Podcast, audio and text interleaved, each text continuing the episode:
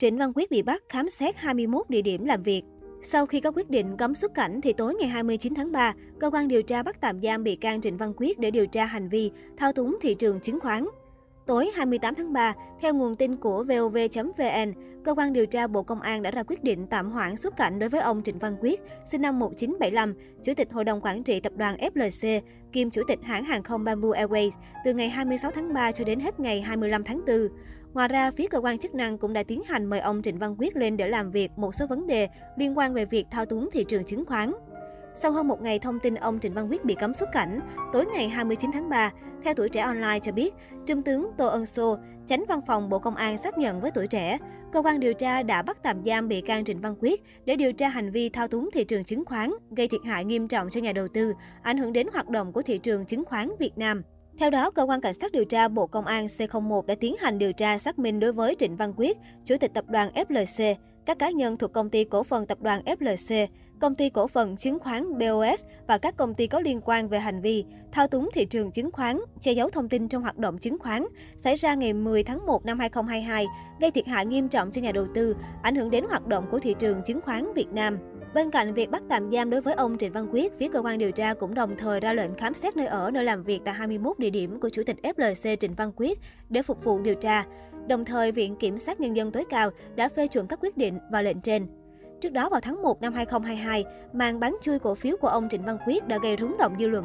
Cụ thể, ngày 10 tháng 1, Chủ tịch FLC đã giao dịch bán 74,8 triệu cổ phiếu FLC nhưng không báo cáo, không công bố thông tin trước khi thực hiện giao dịch. Sau vụ việc, những cổ phiếu liên quan đến ông Quyết và FLC trao đảo liên tục bị bán tháo. Đồng thời, hàng chục mã chứng khoán khác cũng bị vạ lây và nhiều nhà đầu tư gặp tổn thất lớn.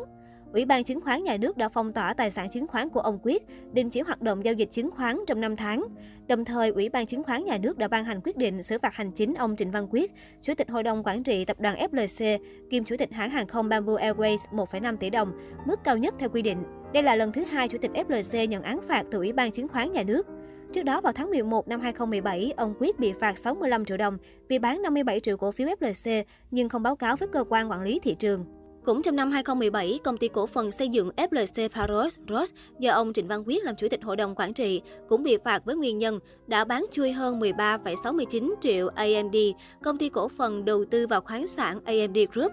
Thời điểm đó, nếu Ross mua lại cổ phiếu AMD thì có thể thu được hơn 136 tỷ đồng, song mức phạt chỉ 130 triệu đồng. Trịnh Văn Quyết sinh năm 1975 là chủ tịch hội đồng quản trị công ty cổ phần tập đoàn FLC, kiêm chủ tịch hãng hàng không Bamboo Airways. Giá trị tài sản từng được ước tính khoảng 22,7 ngàn tỷ đồng, tương đương 1,02 tỷ đô la Mỹ. Tuy ông Trịnh Văn Quyết sở hữu gần 2 tỷ đô la Mỹ trên sàn chứng khoán Việt Nam, nhưng không được Forbes ghi nhận tỷ phú đô la Mỹ và vẫn đang theo dõi đánh giá số tài sản này. Tính đến ngày 31 tháng 12 năm 2019, với giá trị cổ phần nắm giữ tại nhiều doanh nghiệp như FLC, GAB, Bamboo Airways và FLC Homes, tổng tài sản vốn hóa của ông Trịnh Văn Quyết ước trên 20,5 nghìn tỷ đồng, đứng thứ ba trong bảng xếp hạng những người giàu nhất thị trường chứng khoán Việt Nam 2019. Tính đến tháng 1 năm 2022, Chủ tịch FLC sở hữu hơn 215 triệu cổ phiếu FLC, tương đương khoảng 30% vốn cùng hàng chục triệu cổ phiếu tại các công ty thành viên.